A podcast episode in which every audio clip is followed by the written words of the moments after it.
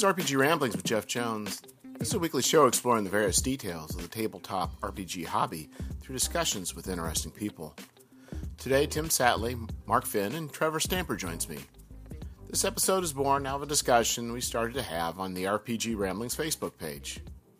There, we were discussing some hurdles that we faced, and it seemed like a good idea for us to discuss those roadblocks on a podcast to hopefully discover a way to collectively navigate a way through. What you get is a brainstorming session that may, in turn, spark some thinking about your projects. In the show notes, there's a link to my Patreon. For as low as one dollar a month, you will be able to hear unedited portions of this podcast. For some episodes, there's a few minutes of extra content. For this episode, however, the raw file provides over twenty-six minutes of blatant nonsense. That is pennies per minute. Alas, there's no Patreon adventures in today's show. I'm on vacation, but it turned into a working vacation. Hope to bring it back next week. Sisters and brothers, it is time to get rambling.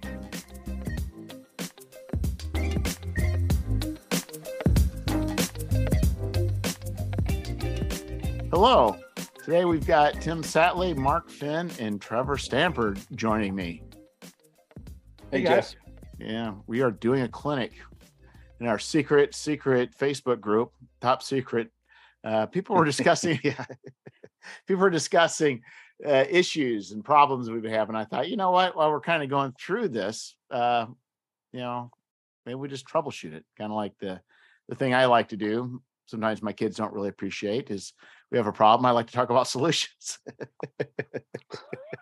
Novel idea. Yeah, they, they don't want solutions. They just want somebody to say monster.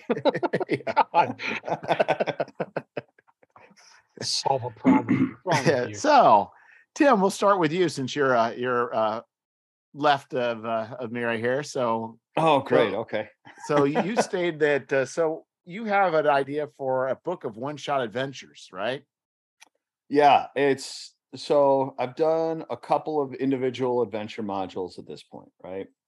I've got something that I've been working on, and it's you know, I you go, when you go to cons and you go around to different events, or as an adult gamer, one thing I've found is that it's kind of tough. It's tougher to have a campaign, and the fact that you you can't always get the same group of people together all the, on a regular basis. Sometimes yes, sometimes no, sometimes our people are missing. So when you've got adventures that roll out for, you know, three or four sessions, a lot of times instead of t- happening in a short time frame, it takes months to get those finished. Uh, if you're going to a con, you you know, you got a three, four hour window to do your game and then you need to move on, right? And so just talking with people and running into things like this, I actually created, and I mean, I'm not the first to do this, right? No, everyone has done, seen, you know, micro dungeons and those types of things. But what I've done is I've got, using the D C C chassis, a specific theme, and I've got uh, right now about seven different adventures, all based off of the same thing. Every one of them completely different. Three are, let's see, three are D C C, three are M C C, one is Lankhmar, one I could probably convert to a Dying Earth if, you know, when that system comes out. But the problem that I have is it's going to take a lot more to fund putting together a project like this than any of the other stuff I've ever done. The individual models, modules, you know, it's, it's, the cost containment and the work that's involved in it is pretty set, right? It, it's, it's, I've got a good grasp on that. But for me to do something like this, you know, the, you're going to need artwork for each different adventure, right? You're going to need a map for each different adventure. You're going to need custom artwork for the different new monsters and encounters and things that you're including for each of those. So take that adventure module, spread it out by seven, turn it into a hard copy book. And all of a sudden, it's like, is it worth go? You know, I don't know if I, it'll be able to fund. You know what I'm saying? And I'm, I don't know. Maybe I'm a little different, but I don't want to kickstart something until I'm finished with it. That's the way. That's just the way I roll. It's I do it. It's done. It's ready to be. You know, I throw it out there on Kickstarter, and as soon as I get funded from, you know, Kickstarter, that they give me the list of everybody who comes through, I ship it so that that way it's ready to go. And I'm just running into trouble right now trying to get my head around the finance side. I granted, I'm a finance guy, so this is, you know, this is what I do for a living, right? So I'm looking at this and saying, I don't. It. The bottom line is it keeps getting put off to the back. You know, I, I'm working on other stuff because I don't want to put effort into something that's never going to come to fruition. Right. Does that make sense? Absolutely, makes perfect sense. Let me ask you a question. So. Um, you're working on it in fits and starts, right? Like, you know, not all at once. You, when you get an idea, you write it down and then you go do something else. Is that correct? Exactly. Like, I've got one complete adventure done and play tested. I've got outlines for five others, so each at different levels of being complete. So what do you, th- I'm, I'm, and, and I'm, I'm, I'm asking this, Um, please understand, with zero acrimony or attitude, but I'm gotcha. Genuinely curious. What do you think your sweat equity is worth? And at what point of even doing it in fits and starts, do you say it would be easier to throw money at this? I, what do you, well, as far as like sweat equity for me, I just do this because I like it. All the yeah. money go and everything that I'm doing. Matter of fact, when I look at the funding on this thing, ninety-five percent of it is artwork, oh, cartography yeah. and artwork. And then the cost for printing, right? Because everything yeah. else I've done print on demand through Drive Through R P G, just because I, I have a full-time job. I have a second job that I teach. I'm doing it. So for me, this is all just kind of fun stuff, right? Yeah. Um, So I don't want to deal with the fulfillment side and that end of it. It just because I don't have time, right? I and it boils down to just allocation of time as a resource. Um, I don't care if I make money on it. I just would like it to break even, so I don't, so I'm not losing money. Right. My wife is happy if there's not negative things hitting the bank account that aren't accounted for. I so. think that's very reasonable. um, well, okay, so. Presuming, of course, that that these would all be done in in kind of a uniform fashion. They're all going to be laid out similarly, so you don't have to reinvent the wheel every time. And you know, the it's going to be presented in kind of a similar style. How minimal could you do it and still feel like you were given somebody something that was worth the money? I guess what I'm asking is, is, is, you know, if you could do this with, say, five complete single issue or single episode adventures, and then, and then kickstart it. And then depending on how much money you raise, add that sixth one, that seventh one, that eighth one, because you would have mm-hmm. enough to cover it. I mean, would that even be something you would entertain, or are you are you still married well, to the idea of of being ninety to one hundred percent done before you uh, hit the green green button? Well, it's I, I am kind of married to the hitting it, doing that before the green button, just because I don't want to be sitting under a deadline, right? If I'm, yeah. I I don't know about you guys. Everybody works slightly different, but I. I don't want to put out a Kickstarter and say it's September twenty twenty-two. I'm going to deliver this in, you know, August of twenty-three. I want to have it, you know, I want people, you know, there's that satisfaction of when someone pays the money out and then they get the product, right? You've got, sure. it, it's very tactile. And so I don't like the long delays on that, but that's, like I said, that's part of my own foible. You know, I don't want to say, here's something for next year, and yeah, I'll get it done before then. Okay, now I'm under a deadline. And for all I know, stuff could blow up at work, and I can't do anything for the next two months besides the stuff I I absolutely have to do for my re- you know, regular job. Right. And that so- being said, the costs are like the cover, the back cover, the cartography for each of the adventures. So, I mean, probably... no matter what, seventy percent of the cost that I'm figuring is going to be there, whether it's five modules or eight modules. So let me ask you a couple of questions, Tim. Yeah. Follow up. First of all, my first question is, um, what's the average length of an adventure uh, of one of these little adventures or, or episodes in terms of word count? Okay, uh, the way I envision it is one page of word count description, you know, one page description, one page um, for the map, one page for, and then you've got a bestiary or bestiary, however you want to pronounce it. Uh, you know, your bestiary and any and any custom stuff that comes with it on an additional page. So that's the the basic thought process behind it. So it's so, kind of a, a it's an offshoot of one page dungeons. Okay, so and you're talking about an eight and a half by eleven page. Yes. Setup. So that's six hundred page, six hundred words is an average page uh, word count for us for an eight and a half by eleven page. So the word count's not the issue. Nope. Uh, and you've got six for twenty-four pages, uh, plus some art. So I guess I guess I guess I, I have a couple of things that I would suggest. Um, okay. And the first is a follow-up question. Are you married to the idea that you have to have five, six, seven of these in a thing? I, I understand that it saves you in terms of potentially in terms of cover yeah. costs. So it's easy, it's cheaper. There's there's a savings there. Like you could put two or three together at a time, and that would be yes. a Kickstarter, and that would be a Kickstarter, and that would be a Kickstarter.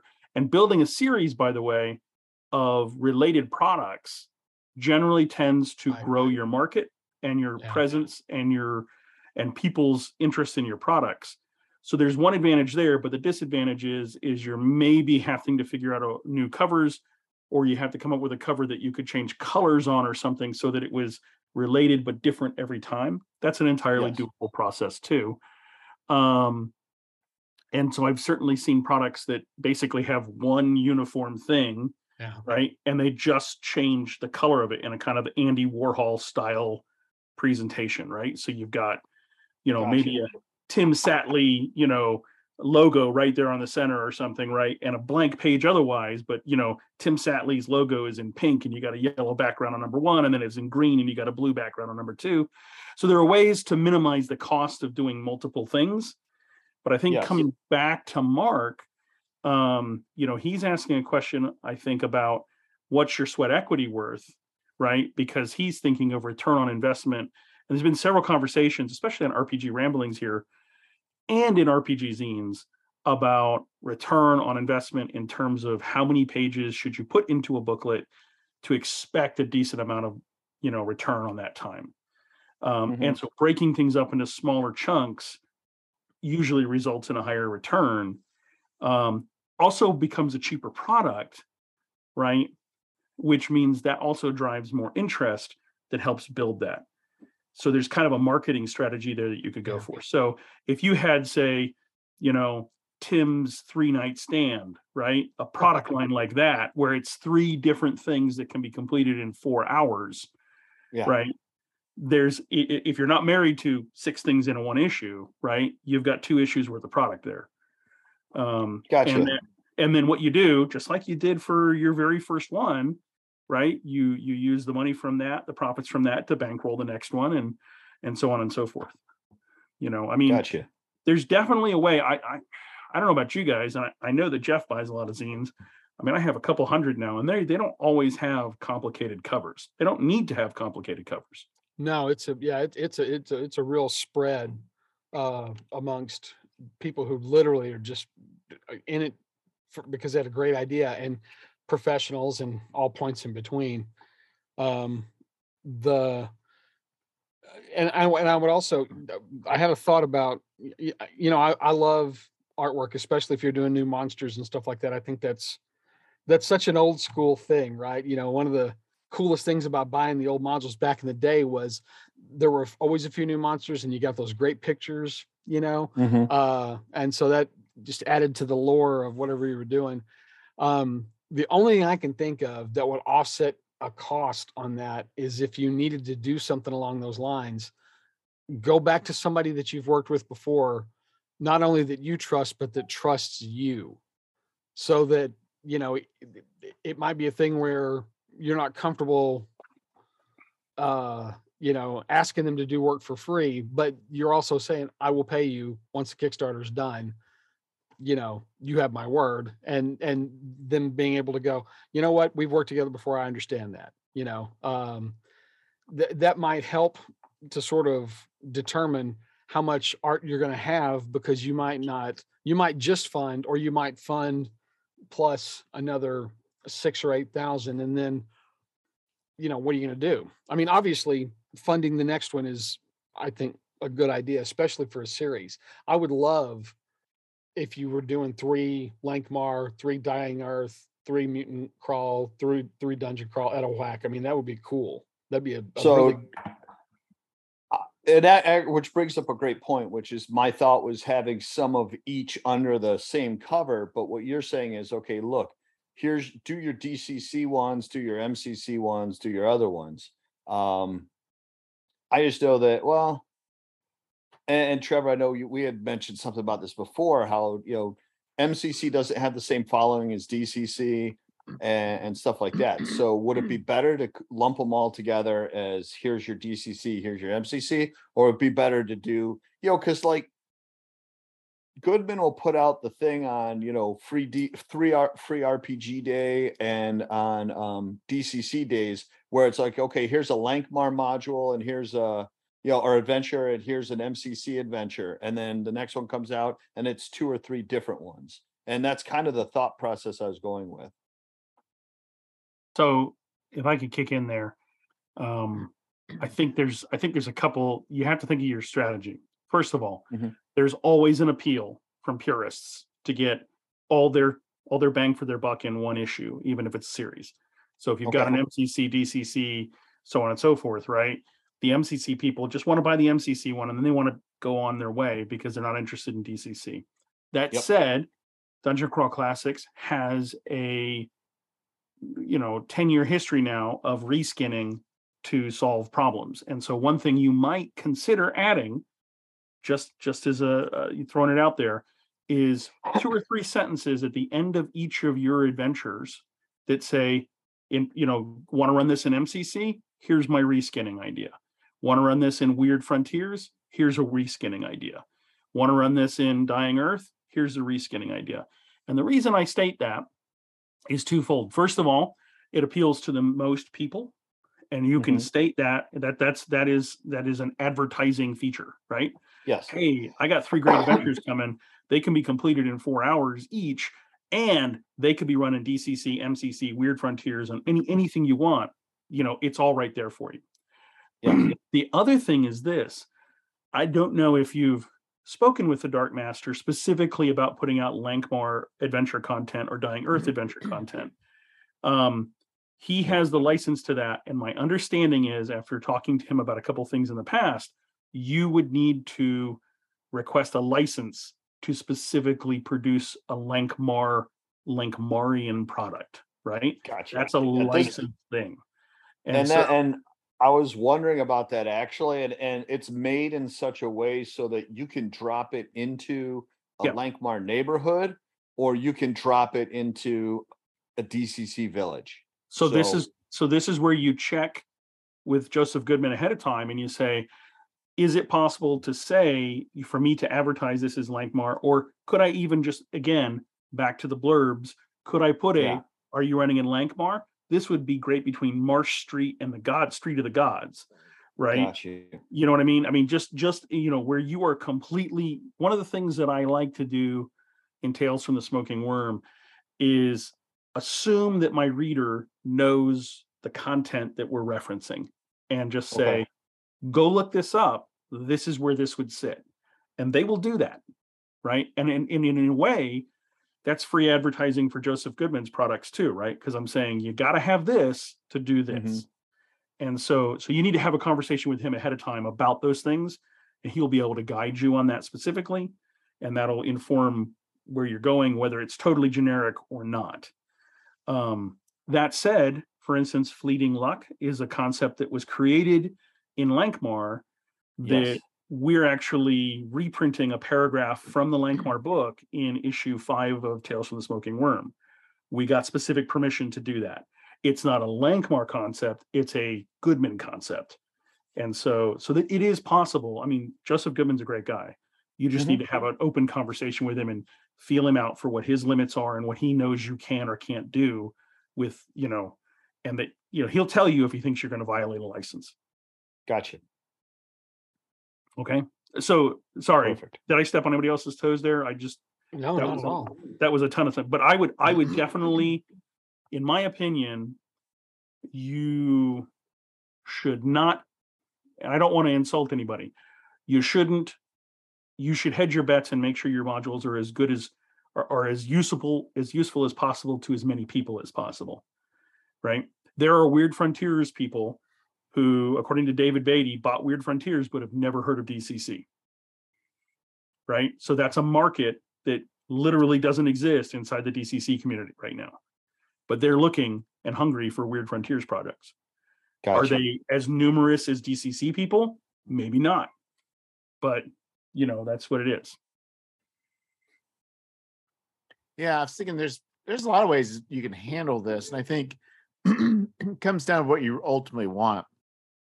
So I have, I have an idea of a traveler setting um, where I've got six different um, systems and doing a zine for each system and have the adventures, have the, um, have the um, corporations, have hooks, have all that stuff for each system in a zine. And then, then the final one would be, I would just um, put some, uh, maybe put out a free zine for the people that bought it, but then combine it into a book. And then you have your, your book paid for. You have all the art really done. You're ready to go. So as you're going, you're segmenting as you go through it. It's, it's funny for my goal would be ultimately would be to have a completed book, but the zines would be the means to do it. Sure. Gotcha. So basically what you're, Okay. Kind of seems like what we're saying here is instead of me with this vision of a tome of here's, you know, here's a bunch of, you know, one shots that you could run, um, break it down and do a few one shots and do a series. And then maybe at the end of it, put it all together as a, as a bigger tome. And what I would be tempted with what you're doing is do them as one adventure per zine and make it as dirt cheap as possible. And get it, and try, make sure your layout's good, make sure it's readable, but try and get the price down so low. Uh, that could be a, a gimmick as well. You know, this is a this is a three dollar adventure, or, or even cheaper. This is something where you could tap into the Philip Reed model of, you know, cheap P D Fs, right? Yeah. Hey, you fund the first one. If you really want it in, in you know in in hardback, that's fine. I'll send you three pamphlets. And, and, you know, you're only talking about four to six pages, eight and a half or eight and a half by eleven. Um, I want to, I want to point out to you that the cost to produce those is so cheap that it's actually far cheaper for you to literally print them yourself and staple them. Yeah. And and make them make them like an old school zine. I mean, you can yeah. buy. I I literally have in the room next to me uh, an electric automatic stapler that cost me a hundred dollars off eBay that I bought a new stapler head for because they wear out over like a million staples. And the thing is, you know, I put I put a fifty dollar stapler head into it, and it it rocks. It will saddle stitch all day, and for a couple bucks, you know, or, or an hour's time, you can put together three or four hundred. Booklets. I yeah, mean, it's, it's almost none of none none of your time is taken up by that, and you just, just embrace recently, it. You I just, just embrace it totally. A um, uh, an old Judges Guild um, Dungeoneer um, magazine from back in the day, and uh, I, I bought it for it was four bucks, and they had some they had a, some reviews of some some uh, movies that I thought were interesting that, had, that have been talked about in my circles lately. So I thought that was kind of fun, but as I'm looking through, I'm realizing this is newsprint, and and Judges Guild right. printed on newsprint forever. I mean, it was, it's it's crazy to think uh, that that that they they they spent like uh, you know I don't, I don't even I'm I'm sure this had to have been at a college campus or something, but. Uh, That all of their stuff for for the longest time was was stapled newsprint in a in a plastic bag for crying out loud. Yeah, but people, you know, root through that stuff like it's the Dead Sea Scrolls, you know, oh my God, look at this, you know, you know, and, and they'll buy it for one table. But, you know, I, and I don't know how much newsprint costs, but I do know that there is a company that will make a news. A broadsheet. Yeah. They'll, they'll, they'll yeah. do a single sheet that you can fold down. Oh, really? It, it is, it, Tim, that is actually a really good idea, because you can, you can buy a broadsheet that is six, sixteen by twenty-two, seventeen by twenty-two. Yeah. They cut the margins, um, that they will fold for you, or they'll ship it flat.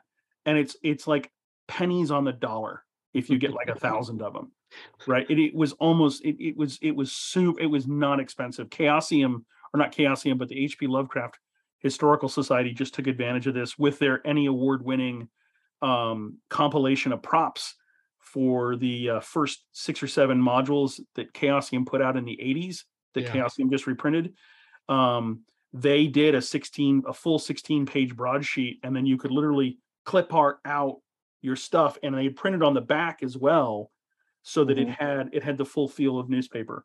And so, you know, yeah, you there are some creative ways to to deal with it, you know. Um, and, and, I, and you know, I think if we, I'm sorry, I didn't mean to cut you off, Trevor. As we've seen in that zine group, no format is too odd. There is no such thing as a, uh, as a bridge too far.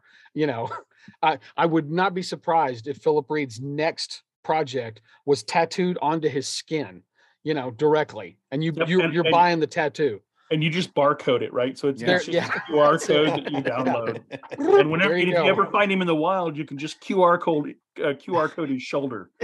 Yeah, absolutely.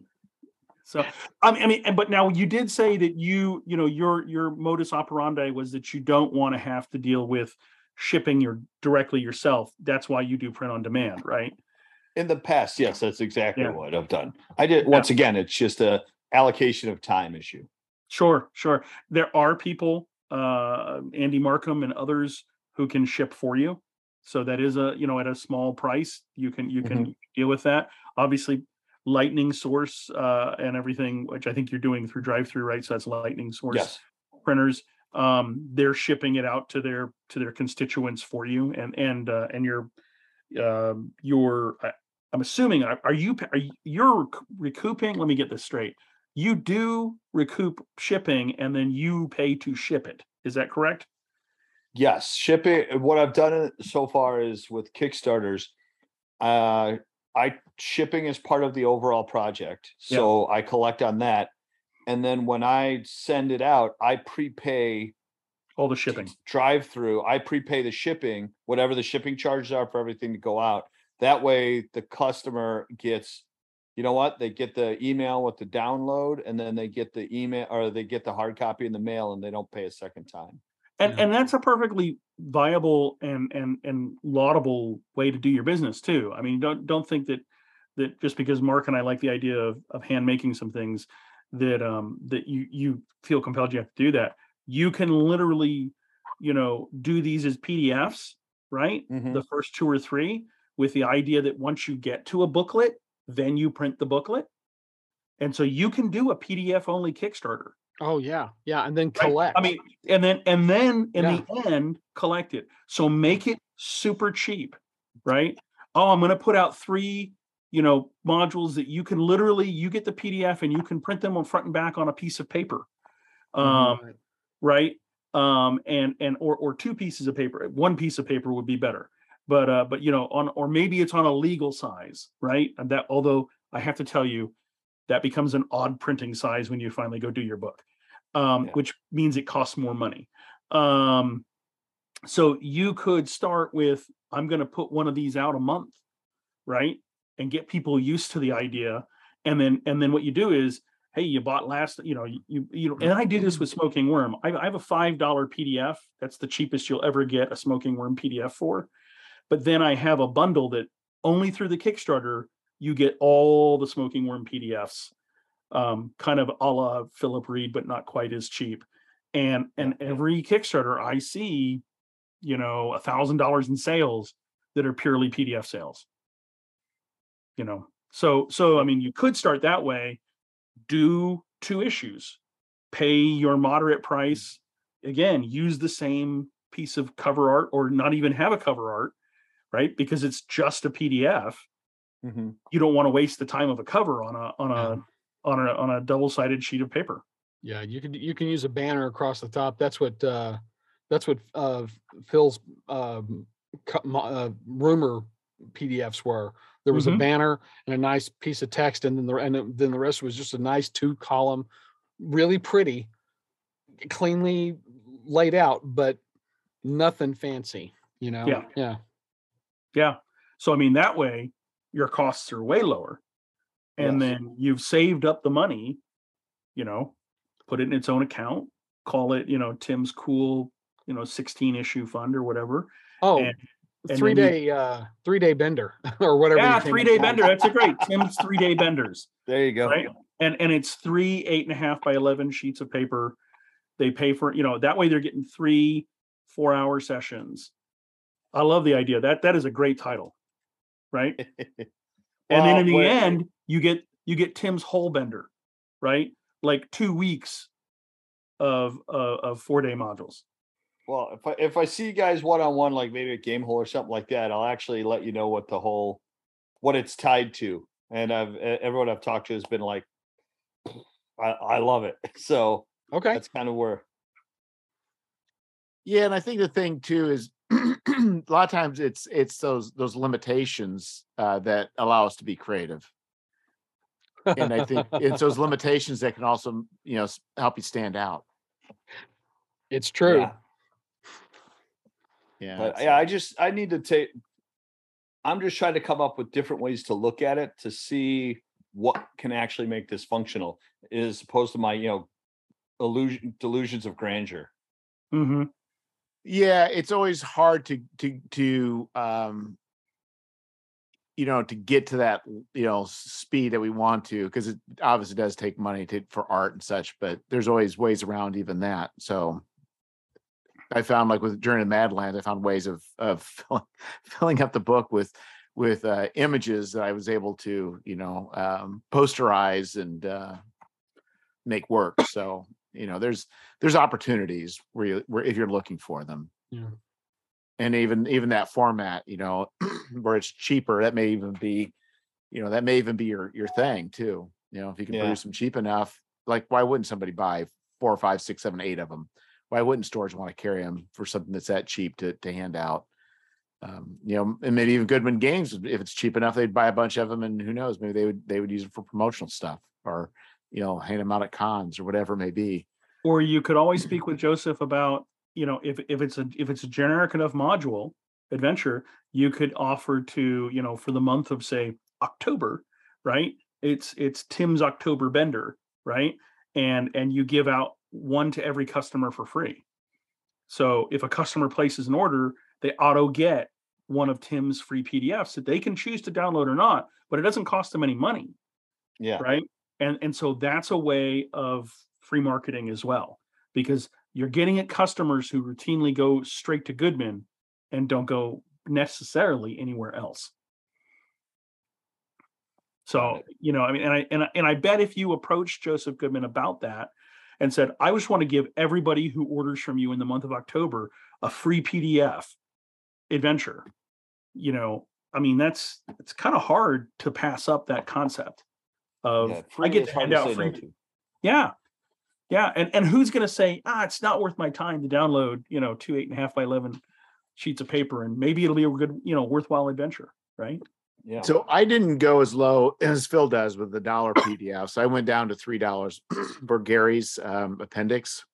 But the thing, the thing to remember is when you're you're putting out something as a Kickstarter, very cheap, you're you are gaining names, you're gaining customers, you're gaining so.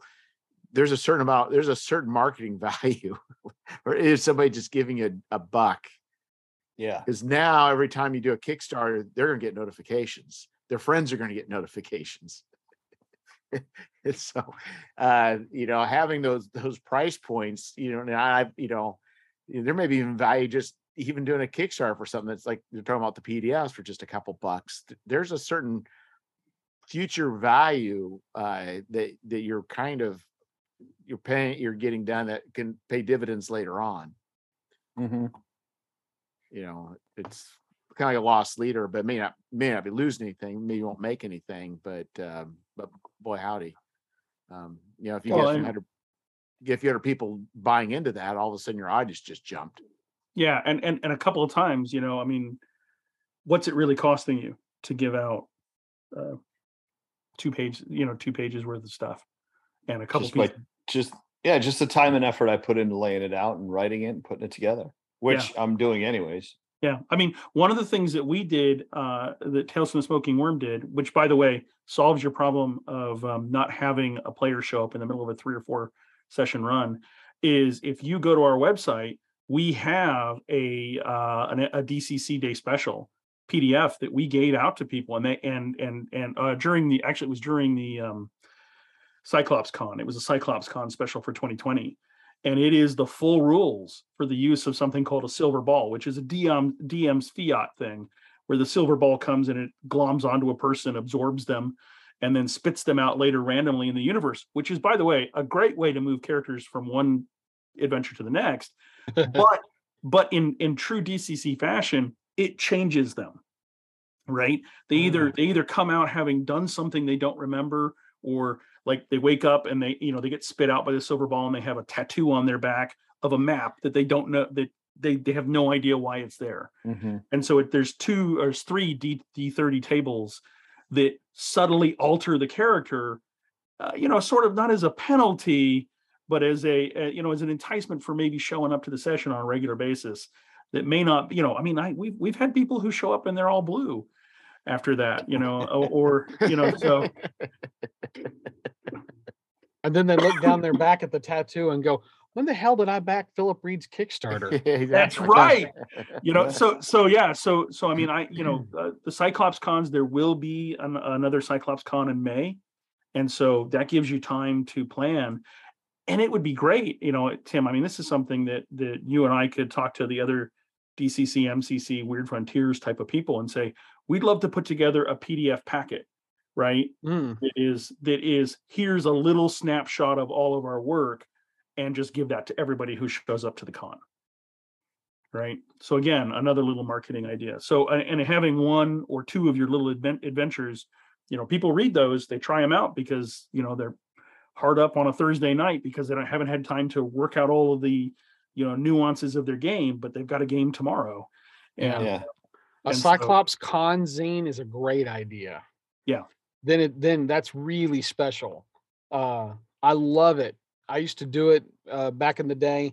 Uh, whenever I got the chance, I'd contribute. I love it when conventions will give you something unique to the con. You know, uh, whether it's a fiction book or a, uh, a zine or a magazine or, you know, whatever it is. What you know, that's always a cool, cool thing. Um, That would be that would be a hell of an attention getter. Yeah. So. Great, so, great ideas. I appreciate great it. Idea. Yeah, it, it definitely is many ways of looking at it. That's what's kind of nice to have a, a variety of people kind of look at these issues, because we all kind of come at from from different experiences and, and different angles. But so, Mark, your your problem is too many too many projects, not enough time. Is that? Once it again, was, a day that ends in Y. I had, I had it all worked out, man. It was, it was just perfect. And then, uh, my, for my sins, I'm working with five E. And so, uh, I got, let's not call it scuppered. Uh, but, um, the, the product that they're working on for their winter release kind of takes a shot across my bow. Um, And uh, so I have, I had to kind of think it through and decide, uh, am I going to pass or am I going to play? And uh, uh, I've decided to to play. Um, the thing that just funded for ZineQuest um, for was called Ogre's Eleven, and it was system neutral um, heists that are for your fantasy game, no no stats, just here's the setup, and uh you can drop them in uh and stat them yourself and go to town. And it funded better than any of the other things that I've done. It's been nice to see. I've got, I've had a gradual stair step up with each project. So this, I, more money and more people uh, bought into this uh, than, than anything else, which is, which is fine. Um, It's based on a product that I came out with uh, last year or last last year, last last month called Tools of the Trade. This is system neutral uh, heist generator. It, it's got uh, tables and and literally builds a fantasy heist for you uh, in less than five minutes. You flesh it out. It takes about ten, fifteen minutes to, to put a heist together, but you can literally do it almost on the fly. Uh, it's a thing I've been working on for uh, forever. I've I've been uh, playing with this concept for over twenty years, and I got to do a, a the a, like a really public uh, version of it uh, in the Modifius Conan two D twenty game that came out. Uh, I was one of the writers on Conan the Thief, and uh, my I included. Uh, a Hyborian age heist generator for that Conan game. And um, I'm very proud of, of it. Uh, m- most people that have reviewed it have said that's their favorite thing in the book. So I know that, so in terms of proof of concept, I know that it works.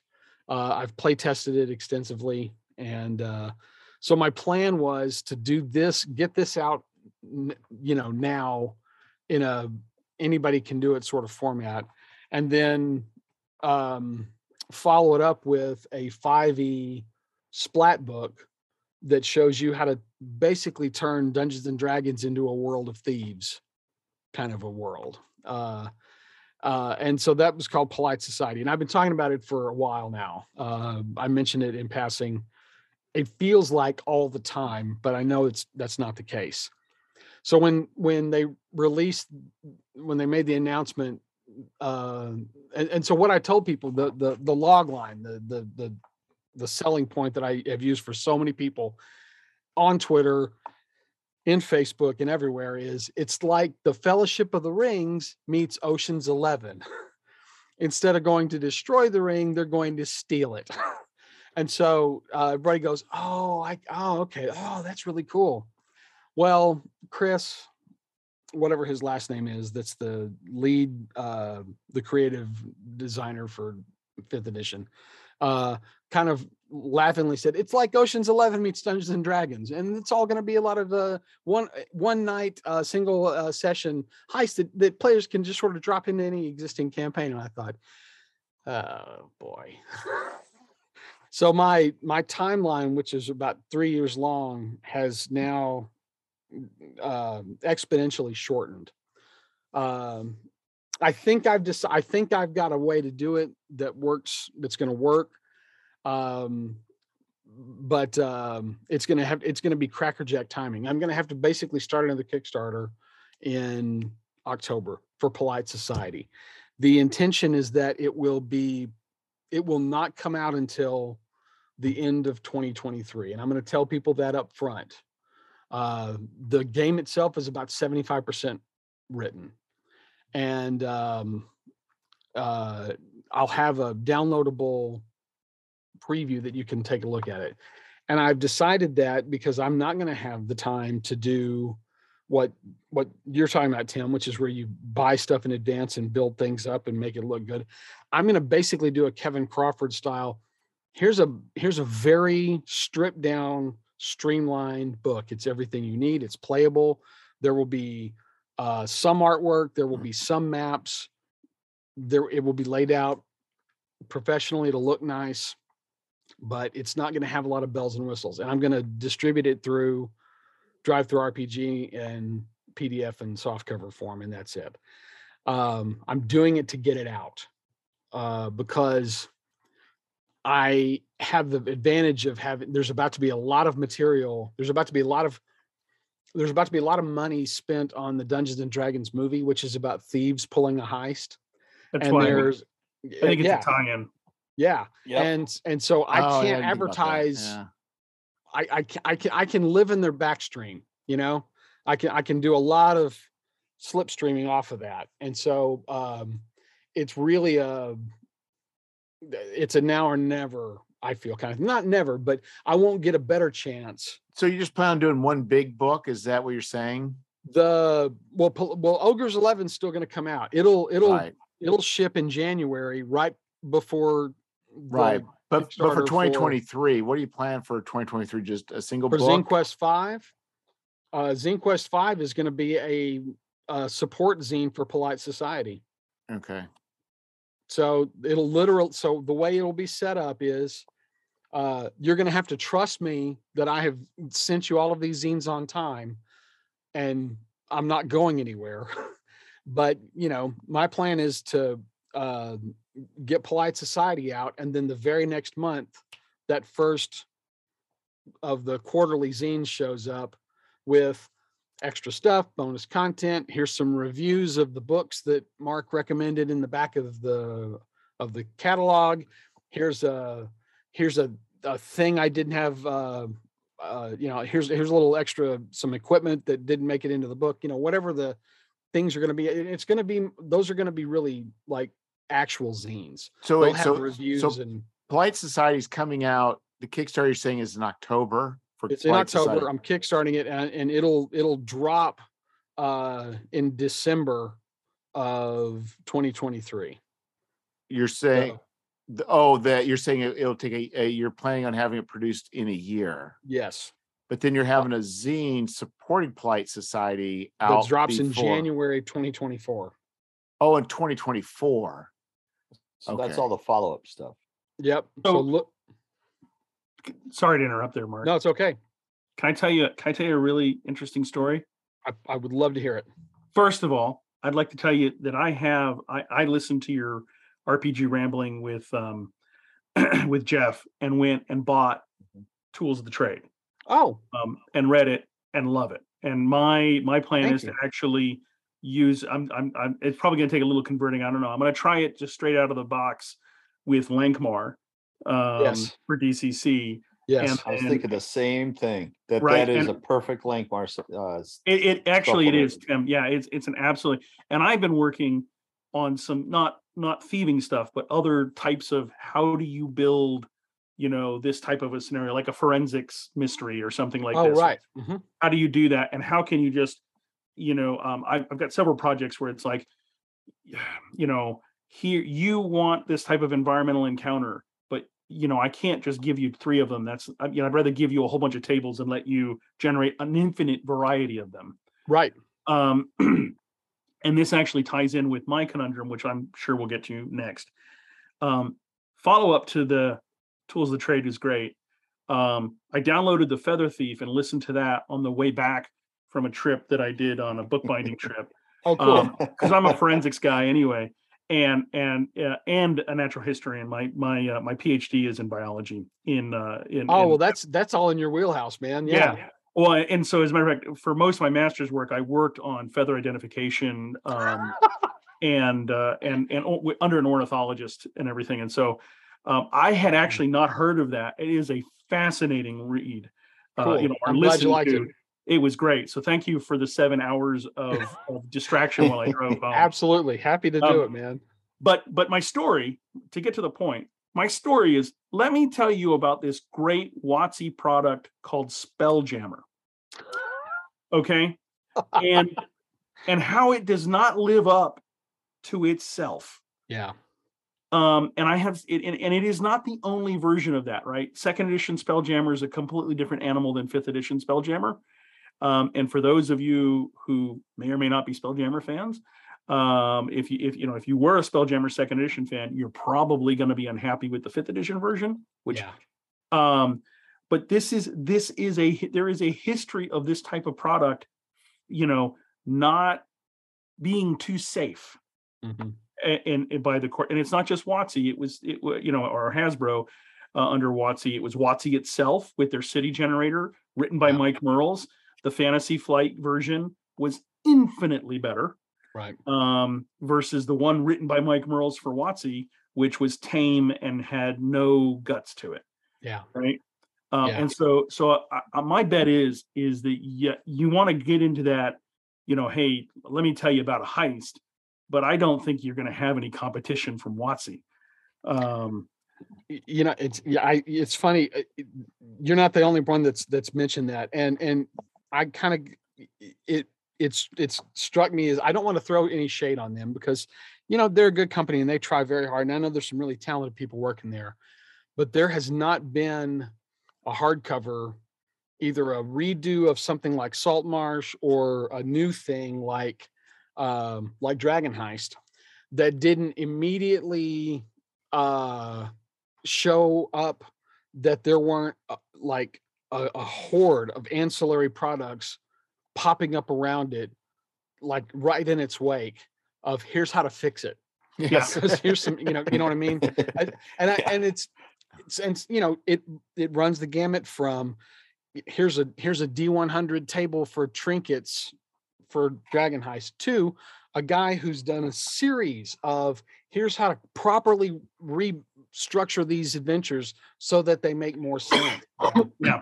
Um, and so, um, uh, not knowing any of these people personally and not uh, wanting to uh, come off as um, uh, a snot-nosed ingrate, I'll take the Pepsi challenge with anybody in that uh, group that thinks they can out-heist me.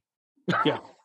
Uh, I, you know, and if you haven't read all of the Parker novels by Richard Stark, if you haven't read all the Dortmunders, if you haven't, uh, if you haven't spent countless hours uh, doing deep dives into all this stuff, um, that's been, that's been the reason why I wanted to do the heist game twenty years ago, was that no one's done it right. They'll say, hey, here's how to, let's, this is a heist. Here's the, here's the bar, here's the guys, here's where they're stationed. When the players uh, kick down the door, they should all be right here. And I go, that's not heist. That's an ur- that's any urban adventure. That's in, they're all gonna they're always gonna kick down the door. You've got to tell them why they can't just kick down the door. And so yeah.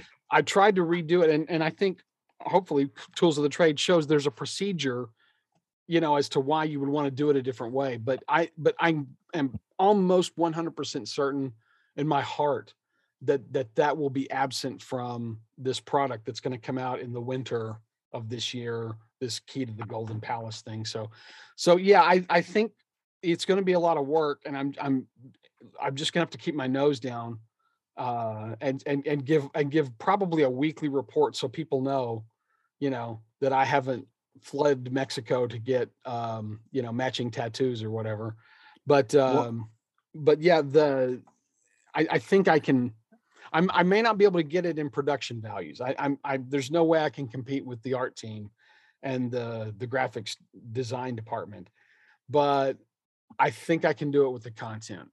So anyways. Well, one thing, make sure that you put at the end your own personal Appendix H, yeah. your appendix of all the heist modules. I did. Or heist yeah. books that you yeah. read. Tools so. of the Trade has, has, has a, I think an abbreviated version. Um, yeah, yeah, just like it, but instead of Appendix N, it's your Appendix H. Yeah, yeah, absolutely. Yes. It's, yeah. How many how many words or how many pages do you think this is going to be, Mark? The um the Tools of the Trade. Well, this is going to be embedded in the book. Uh, it'll be and it'll be it'll be tweaked to be more five E friendly. Uh, a lot of this stuff in here is is intentionally vague because I don't know what you call a wizard in the game you're playing, right? But I will when I re when I go back through the this generator, I'll put back in sorcerer, warlock, artificer, et cetera.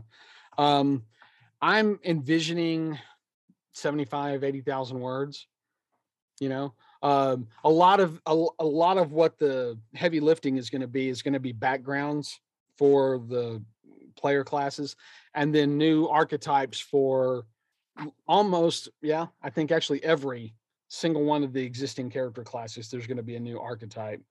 To you, to go you may want to if you haven't been. I think with one D and D, I just I, I enjoy more following the controversy and the right. and the uh, and the uh, opinions. But uh, one thing it does sound like they're doing well with this new version is retooling the backgrounds, and you may want to pay close attention to how that's going to work in the future because that could be.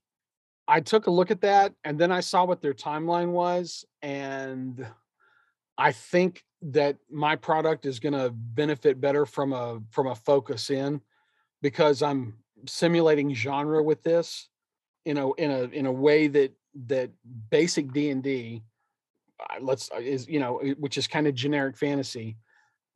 It, you know, they're trying to sort of open it up to let anybody be anything, and I'm saying, hey, we're playing in a world of thieves, so these backgrounds are going to be the ones that you want to focus yeah. in on, because it's going to simulate that genre. Well, what they, what I understand they're doing, they're having like the individual components being floating and out there, right? And then they're saying, but for these types of archetypes, these are the suggestions, and so that yeah. people can tailor make it.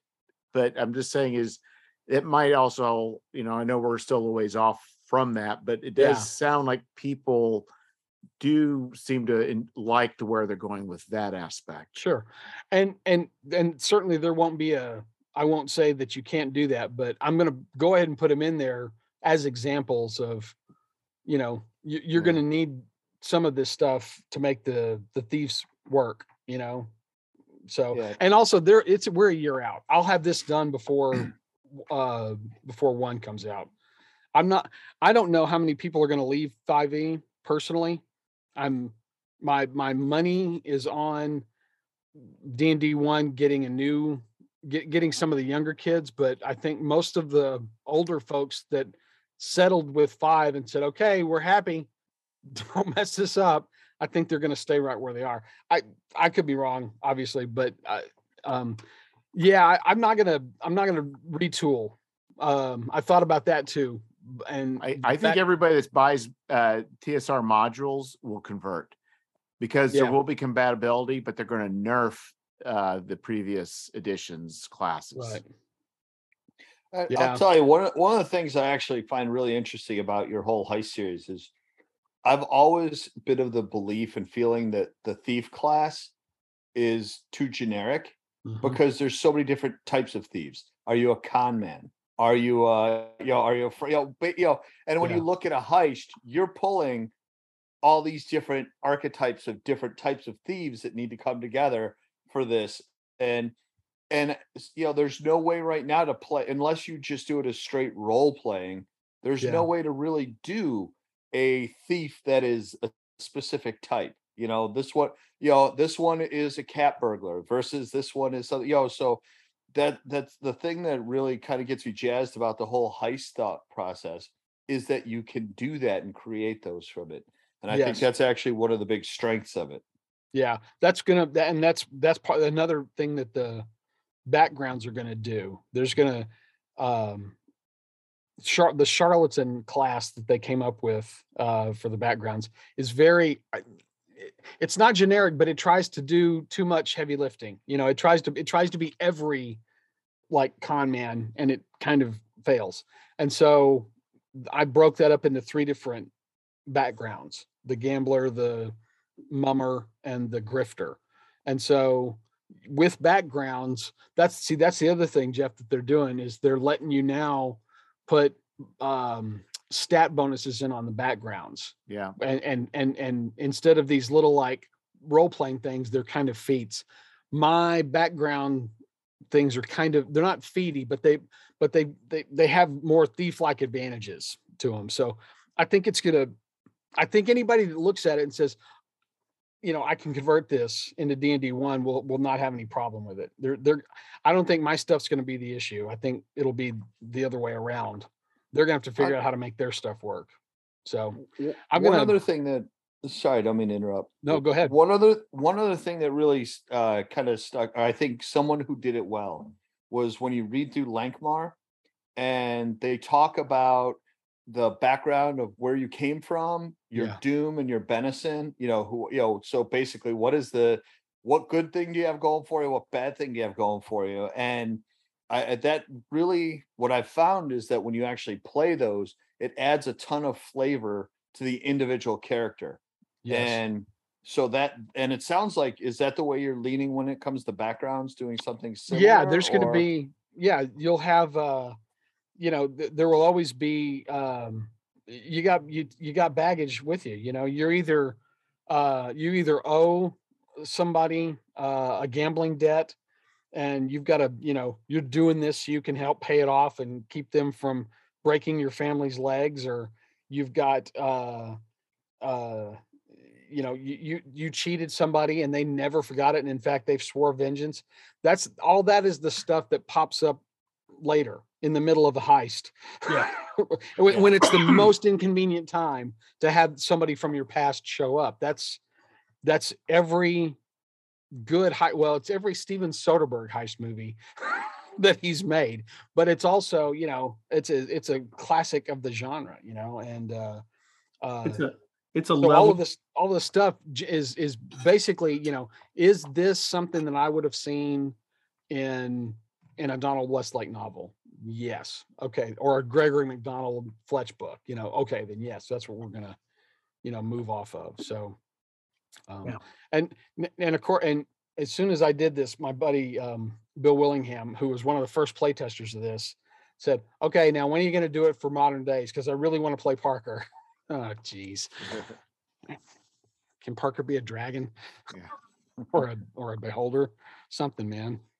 So that, but my my problem is going to be the the timing. It's going to be the crackerjack timing of this, and making sure that I stay ahead and, and meet my my schedules and my deadlines. I don't think that uh um I'm going to have a problem with that, since so much of what I've been working on has been working towards Polite Society anyway. So getting it into the book is going to be a, essentially a layout issue, and not a, oh, I've got to write three sections.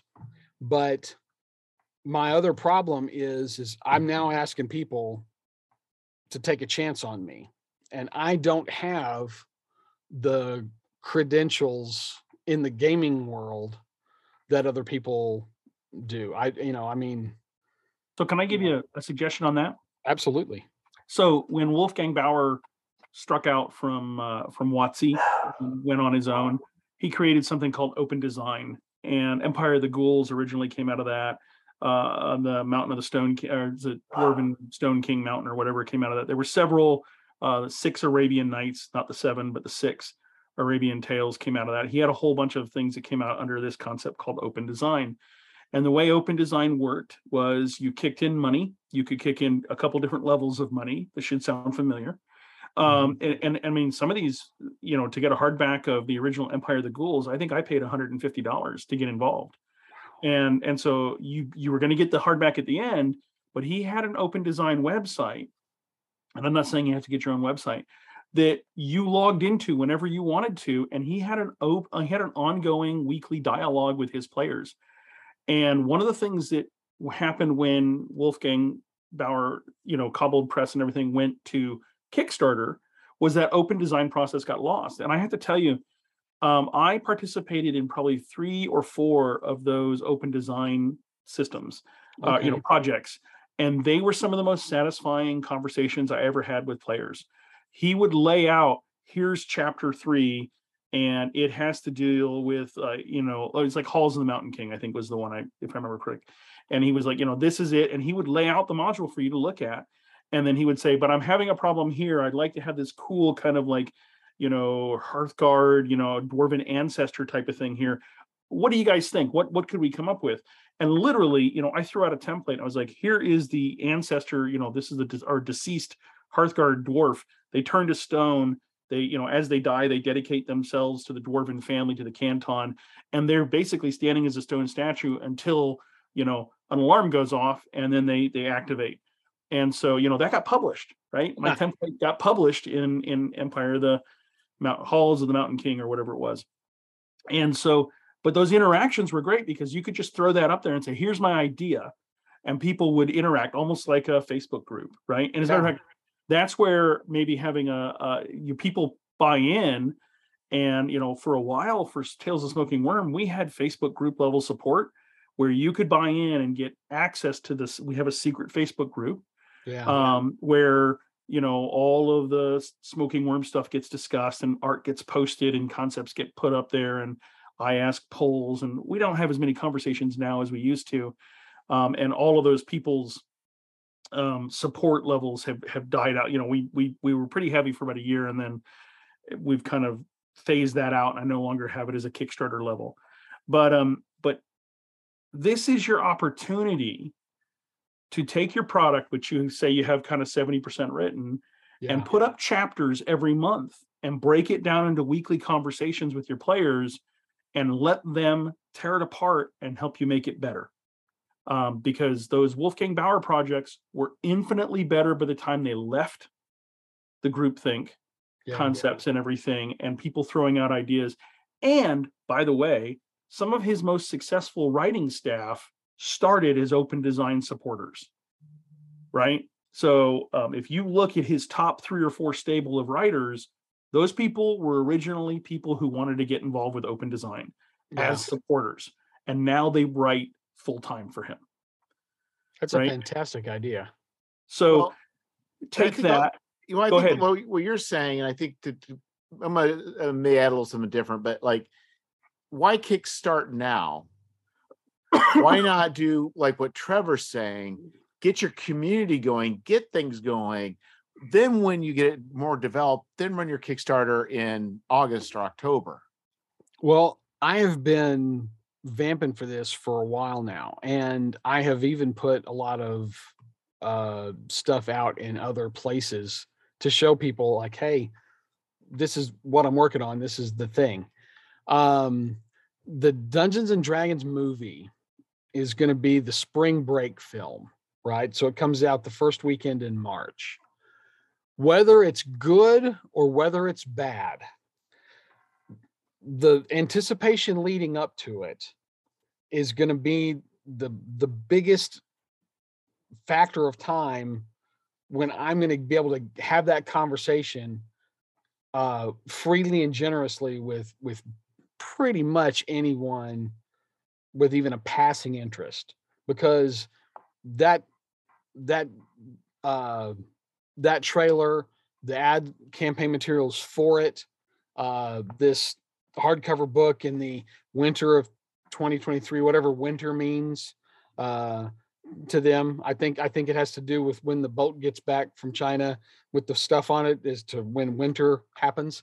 But you know, all of those things are uh, are are going to be sort of at a kind of a, a choke point uh, somewhere between November and probably January or February. And so, of, of okay, of uh, January and February of, of twenty twenty-three. Of next year. Yeah. The so th- that's going to be really the the the biggest um, time to to bang the drum, to uh, to get people interested. To but you you're going to have your Kickstarter before that, though. I I need to have it in October, I, uh, so that I can. Uh, So you're you're you're launching your Kickstarter before before they launch the, here, so you're really losing out on all that hoopla. What you're saying you're you're looking for. I think I think there's a better solution. Okay. I think you, I think you kickstart your project twice. Oh, I think you kickstart it in October for a buy-in to an Open Design type process where you throw out an Ogre's eleven. You know, once a month you give them a free heist. Yes, right? Yes, that they yes. only get through that Kickstarter yes. and will never be supported again. And then you, when you're done with it, you Kickstarter it a second time for the people at a, at a higher price, right? For the rest of the people who didn't get in, didn't get involved. Wow. Wow. I'm writing this down. Well, and, and, and that's the the thing is. If, The movie and all this other stuff is going to generate all of this wind.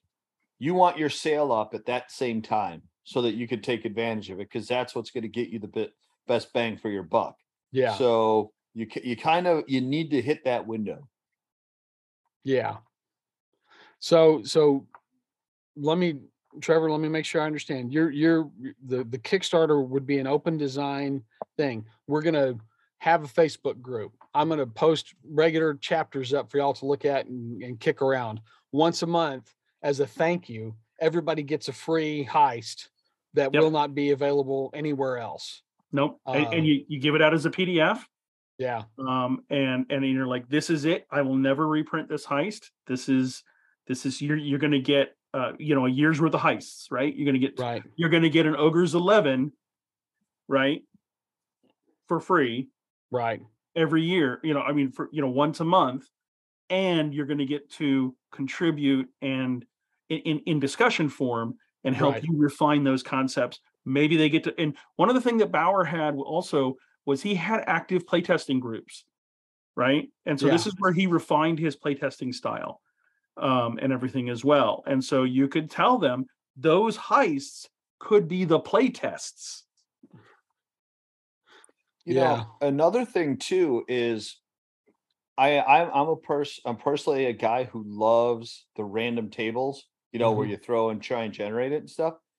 You could actually use your Tools of the Trade generator to create the heists and use them as examples to show people how to use that tool to create. Here's the heist that we created yeah. using Tools of the Trade. And yeah, I, I'm I'm kind of way ahead of you on that.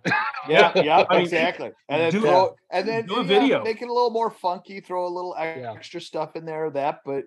You know what? Now you're back promoting your Tools of the Trade as well as front front loading for the uh, new one that's coming out. Yeah, right. That I, I actually had planned on doing a video that was that I was going to put with the Kickstarter. That was going to be just me rolling in real time and talking through the results to show you how the heist can come together. But but you do one of those every month, and they go on YouTube and you post them all over the place. And that's your, and, and then they're linked to each other. Yeah. Right? And so, so you're really just taking and turning that free product, that's the Open Design product, into also a marketing product for the next thing, not only for Tools of the Trade, right, but also right. for the second Kickstarter. Yeah. Well, the because other thing too is when you, lo- I'm sorry, go, go ahead, ahead, Jeff. Well, I was saying, it sounded like Trevor, you're trying to do is is use Kickstarter in a way like the, the Patreon. Yeah, that's what I was thinking. Like a subscribe, I you know I, I and I and I've been. This is something I've been working with myself for a while. Is I would love to have Tales from the Smoking Worm as a subscription, where like in January I run a Kickstarter, everybody subscribes for a year. I say you're going to get four issues, right? And then and then and then you know work them through that. I mean, you could do that in Patreon too, but I don't think Patreon gets. It doesn't get the the the walkthrough. It doesn't get the um, attention. Yeah, that, that Kickstarter does. And then once the subscription's going, there's less need, to, there's less desire to buy into it, right? Because I mean, what you really need is I need those fixed numbers in advance. So I have a budget that I'm working with. Well, all- you already have a list of people yeah. that, that have bought, and so you could actually just email them separately saying, this is what I'm doing, and do a pre-order. I could, right? And so, and so you could work all that through PayPal, for instance. Right. Um, and, and so, but that takes a lot of manpower and time. And this, sorry, this isn't the problem that I came on the show with. This is, so, it's um, a rambling problem. It's a rambling problem, right? It, how I, I wish I could make, I mean, Goodman Games did, um, did a subscription on their Kickstarter for Tales from the Magician's Skull, right? The second right, time yeah. they ran that Kickstarter and, and, and everything. So, you know, yeah. It's it, I I you know I think there's more to it, Mark. That second Kickstarter needs to be special in some way too. Yeah, um, and maybe you have a tier for previous Kickstarter supporters hmm. where where they finally get their print version of those of those heists or something, right? Um, right. But you know, I mean, there's there's there's but but having that double Kickstarter might. I'm not saying it doesn't. I'm not saying we've solved every problem for it. Yeah. I'm saying yeah, yeah. No, it's a hell of an idea, though. It also uh, fits in what Tim's problem was, too. Yeah. You could do a subscription. There you go. I'm, I'm doing something every two, every, every, yeah, then I got to do something months. every week, though. And right now no, it fits right. into my he was trying to, because I could do stuff anywhere, you know, anytime yeah. when I have, when I'm he was available. trying to, he was trying to avoid having deadlines. yeah. Yes. Well, we better get to Trevor because it's getting yeah, uh, yes, the, yes. The, it's getting. So, what's your yeah. conundrum, Trevor? So here's my conundrum. So I have a series of products. The first one is done. It's written. It's in art design. Um, this is a product that I'm paying for off of proceeds from other products, sort of Tim style. Um, you know, I've got this. It, it's a series of products called Sandbox Set Pieces. Okay. Um, I'm not, I mean, I can write adventures. Um, I, I, you know, obviously I've run adventures for years. I don't like pre-published adventures. I like to tear them apart and rebuild them. Right. Um, but I've never been a big fan. Uh, what I want is I want a really, really, really well-designed temple, right? Or a really well-designed something. So the first sandbox set piece is House of the Petrified Frog. It's essentially a one-room dungeon that uh, that is, you know, uh, kind of Tomb of Horror style. It is trapped all to high heaven. Uh, it has a very specific setup, um, but it could be used in many different ways, right? And and I and I have a preamble that leads into that. It actually gives you seven different ways you could work it into an existing campaign, but it also leaves it open. There is no plot tied into specific things in the rooms, right? So it's not like you're going on an adventure and, oh, I'm finding, you know, the the the pen that I need to write the magic quill that I need to, you know, seduce the griffin to get the griffin toe. So like, you know, there's none of that. There's no, there's nothing. It's a sandbox set piece. It's a place you want to go to. And that's the idea for the product line. Now, the first one, House of the Petrified Frog, like I said, is done. Um, we're in art development right now. Um, I expect this to be, that'll probably be a, a little mini box set all by itself. But I have a couple of products that I've been working on that cross over. And, and right now, just to preamble, in case nobody doesn't know, nobody knows this, or um, I, I'm working within the D C C Goodman Games sphere, like Tim, right? And so I've been looking for a product line that, or a, a series of products that would cross over into D C C, cross over into M C C, and have lots of permutation, permutations and possibilities, right? And so what I have settled on for these two very large projects that I'm working on is um, six by nine, four ring binders, kind of like Monstrous Compendium style second edition setup. Wow. Where you, I give you a map. This is a major set piece, right? I can't tell you what the set pieces are. I can tell you that they exist in the real world today, right? And they're massive and they're important and they're critical and they would be awesome in M C C. They would be awesome as like portals into D C C.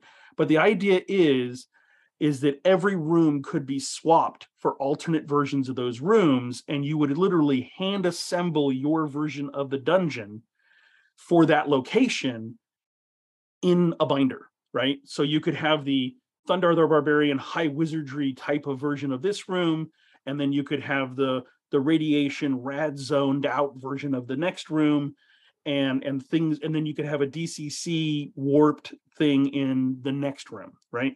Wow. But it, and then that would all connect together. And and and I know that that probably sounds insane, but with the set pieces that we have in mind, it actually works really cool. And the nice thing about these set pieces is they exist multiples in the landscape, and so you could literally do a point crawl or a hex crawl where you you routinely encounter these things, right? And so then, because you have different permutations, you could rebuild them every time and use essentially the exact same basic map, mm-hmm. and it would be different every time you loaded it. Does that make sense? Yeah. So yeah. It's a ziggurat that could be used for ziggurat. It could be used for Weird Frontier Frontiers because it's some Peruvian thing that you're down yeah. there. It could be post-apocalyptic or whatever, and then you could you could just run it straight one way, run it straight another way, run it straight another way, and then you could mix and match later on. Or That's you right. could, or you could just yes. say, I'm just going to go ahead and do the Dungeon Crawl Classics with my Mutant Crawl Classics, but instead of mutant, it's just going to be regular monsters. Reality, you want to do it? Yeah, reality warps, and each room is in a different. Well, it doesn't uh, have to be warp reality space. warps. It could just be a different pyramid. Yeah, it could be the different. It could be the one next door, right? The, the one down the street, or twenty miles away, or whatever. Cool. And so the other idea is, is because I have created this system where you can swap out rooms, I could literally build it, set up a license like Weird Frontiers has, and Tim could write his version of those rooms, and they could go right into the three-ring binder, and then they could be sorted as well. So if other creators wanted to get on board, whether it's now or later, they could literally do their own version of that product with only needing to do the stripped down small stuff, not needing to do the binder, not needing to do the big maps, not needing to do all that stuff. They would literally be able to pick up that template and say, okay, here is room two A, here is room three B, here is room four C. And that one happens to have, you know, a type four demon in it. And, it, you know, it has this whole theme, right? And so the idea is, so, but here's the problem. Three ring binder or four ring binder projects typically fail. Yeah. Right. Um, Monstrous Compendium failed. That was a, that was a straight up T S R failure to understand the parameters of their product line, right, and literally publishing two monsters on the same piece of paper. So you couldn't alphabetize your Monstrous Compendiums. And I have every single one they've ever published. Plus I have all the Mayfair Games versions, uh, because Mayfair Games was doing the same thing with all the demons and devils so that they could insert right into your D and D second edition products, right?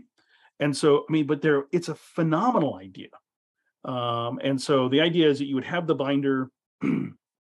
This is something, uh, binders are expensive, but I found a way to make them cheap um, and still high quality. Uh, it requires an investment ahead of time on my part um, and everything. And so I'm in the conundrum of, is the binder the best idea? To me, it is, for the mix and match ability of I want to be able to show up with exactly what I need for this location as a G M. But is it a good, you know, is it something that that that other that people will buy into? You know, it's a more expensive version than I, you know, buying a couple of soft cover books, right? Right. Does, are you, are you seeing the the the problems that I'm that I'm set with on this? Yeah. Oh yeah, uh, you've you got know, a, you've got a big logistical retool happening that's that's using non-standard um, equipment, supplies, procedures, and everything, and and you've got to lay it out in advance and then go, let's now now I want you to buy it. I mean that's yeah that's a big ask. Uh, yeah. That's a huge ask. I right? will say though, I, I feel Trapper Keeper more than three ring binder. I do like the idea of people just going down and buying Trapper Keepers, but I, I also like, um, especially if you give them a piece of artwork that they can shove in the front pocket there. They, they don't have pockets like that. Trapper Keepers are sealed all the way around. I thought you could go in on the, it's got the plastic, or they've got that plastic thing on the outside. You could actually slit the top of it. Can you, you could slit the top of it. So I could, I could, we could run a, we could run a low jack Uh, video on how to low jack your your Trapper Keeper and make it usable for this system. Um, exactly. You know, I mean, so D C C people and, and Goodman Games folks in general love the idea of the Trapper Keeper and everything. Um, I'm not. I mean, they do. I mean, I, I've yeah. seen yeah. several things on that's D C C their aesthetic. yeah. There is an aesthetic of the eighties and and yeah. the Trapper Keeper well, and everything. I'm that's actually what we looking, grew up with. That's what we grew up with, right? Mm-hmm. And and I totally get that. And um, And so, you know, and I used to use paper bags to cover all my books, and then I would scribble all over them and everything. I, and frankly, I still have those in a filing cabinet, um, the covers, right? So, so the, those things obviously meant something to me when I did them. Um, I'm looking for a smaller package though. I, I'm not a big fan of the eight and a half by eleven format. Um, I like something smaller. Doesn't mean it doesn't have to have scope, but I'm, but that's why I've been looking at this six by nine size. Can I um, can I ask you, how are you wanting to? Um, uh, are are these going to be? Are these elements that are these swappable elements? Are they going to be printed on cardstock, or they'll be on a they'll be on a high end? Uh, for my versions, they will be on a higher end paper that is that is heavier weight, so that they can withstand, you know, tearing and stuff, right? That was another flaw of the of the original Monstrous Compendium, is T S R put them out on a fairly cheap paper. Yeah. Um, and so they didn't last. And it's also a problem of three rings versus, say, four rings, right? It mm. turns out the more rings you have, the less wear and tear they take. Right. And so that's why you have, like, a lot of personal planners or six ring binders. Yeah. Yes. Um, yeah. And so, so the the the binder I the binder mechanism that I'm I have. I'm currently focusing on is a four ring binder, six by nine, matte black. So it's got a different, almost, look. almost like the uh, like the trapper or the personal, uh, oh God, what were they? I used to have back in the day. Uh, you know, the Stephen Covey put out the, you know, for your um, your calendars. That's your exactly right. Timers. Yeah, and there would, be, there would be no problem with actually creating a near like Trapper Keeper wraparound with a magnet. That would take me a little more effort. My idea was a half clamshell case, so you would have supports at the edges, so it would fit more like a book and less like a, a binder in that V. You know, you would give you room to kind of cushion the papers from getting damaged. Um, and this, and it has another benefit in that I can do different v- variant covers um, and stuff. There's there's a specific line of covers that I'm using to, that I really want to do to mimic um, real world products. I have a little fly, a fruit fly, that is walking over my camera. Um, I have flies all throughout the house, you but usually they're, it, usually they're contained. Um, so I don't know where would, this one came from. Are you living in you know, Amityville? Yeah. Get out. Um, so so I the idea. Almost, go I'm ahead. Sorry, go ahead.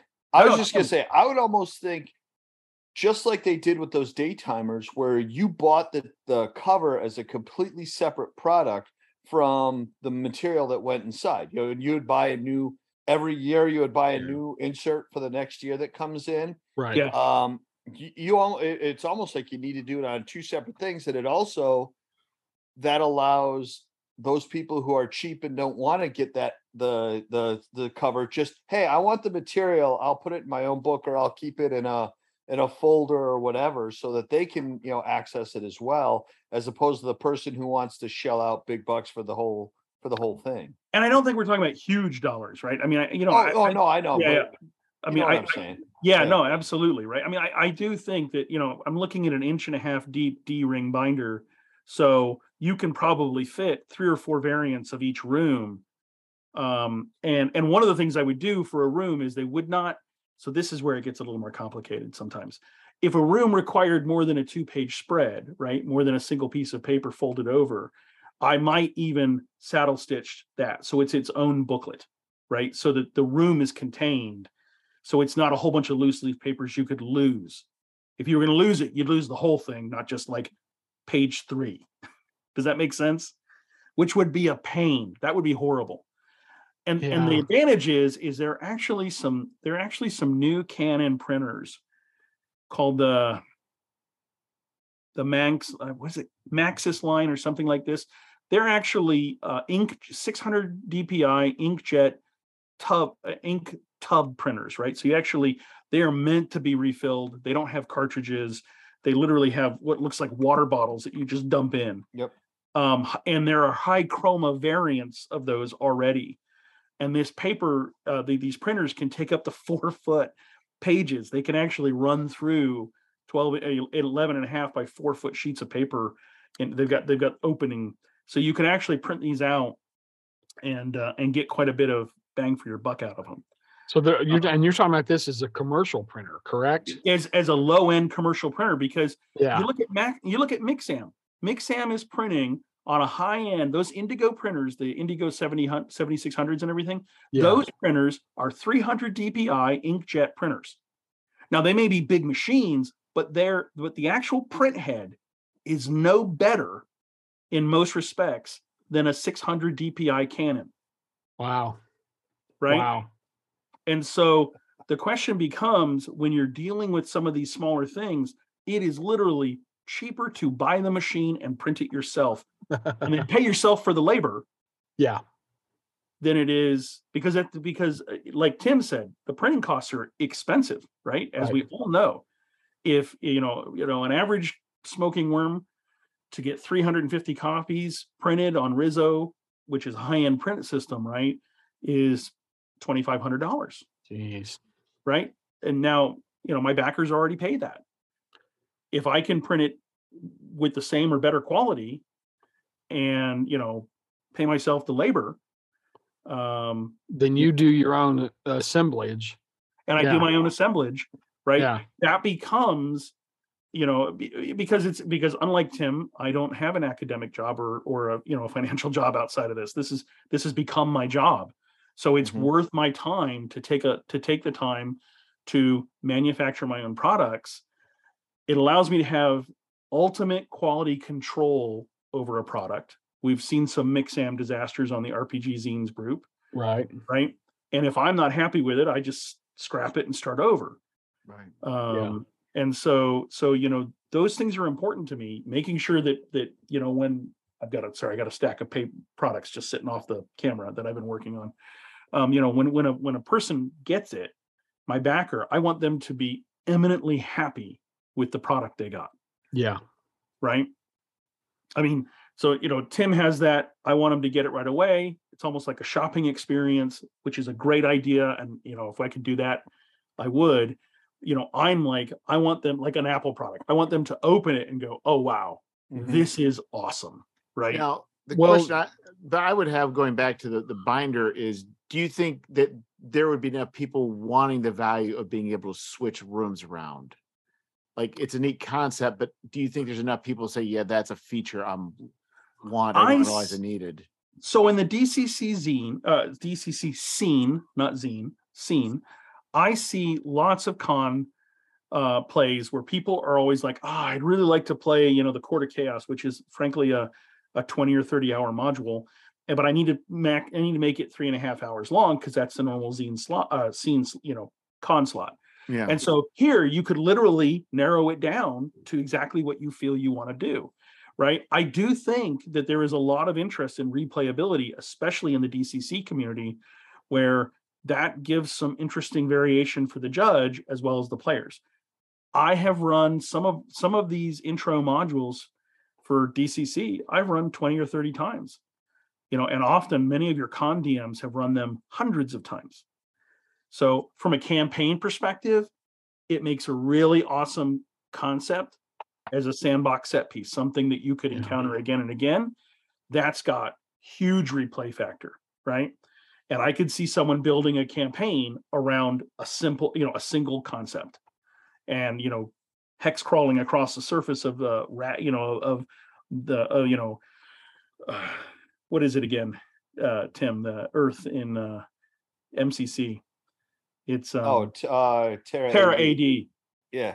Terra, you know, crawling across Terra A D is explorers and exploring the same thing again and again, but hitting variations every time that the player, do, you know, that the judge doesn't have to do much, too much thinking about, right? And you could yeah. also create recipes.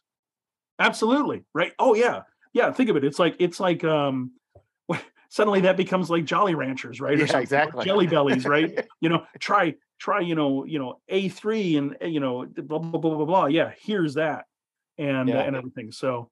Well, essentially, we're we're we're both looking at the same, the same. I don't know if I'd call it a problem, but the same thing, uh, or solving the same solution, which is how to take something that's like a big campaign and turn it into a bite-sized module for cons or for individual single-night play.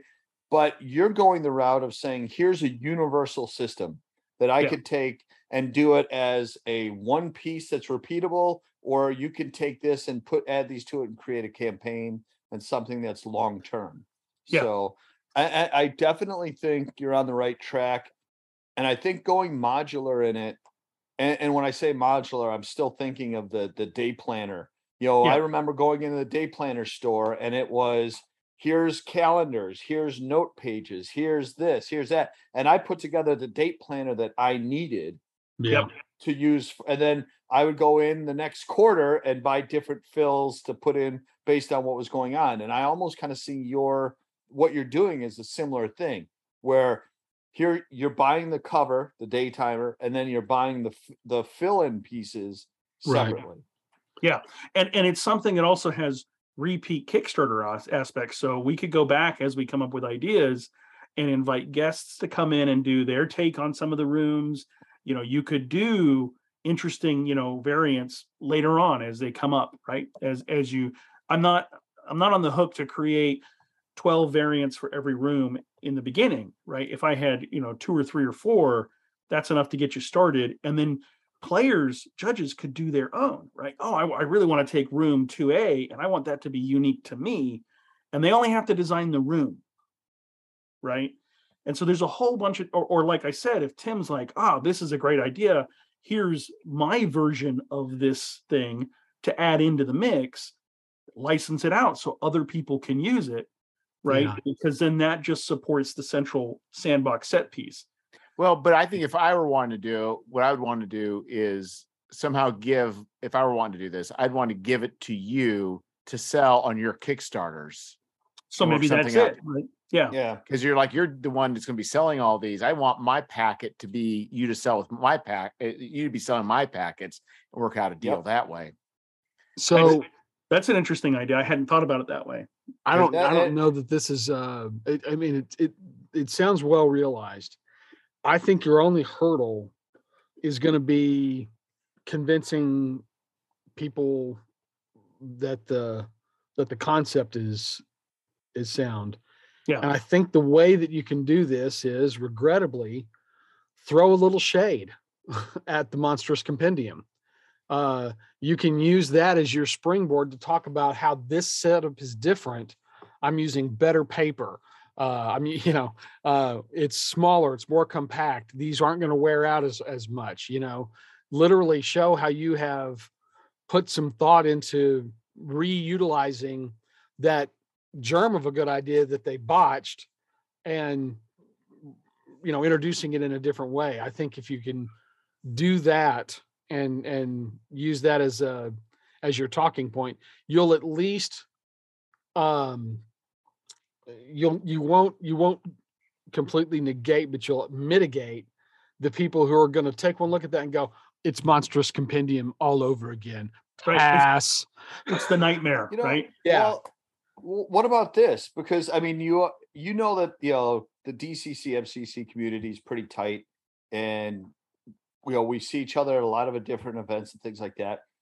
What about taking one or two of your sandbox set pieces, create a few covers, and give them to key people? Like say, give one to Brandon LaSalle, give one to Curtis, give one to people you know that run them at con games, and just say, hey, can you run this at a con game?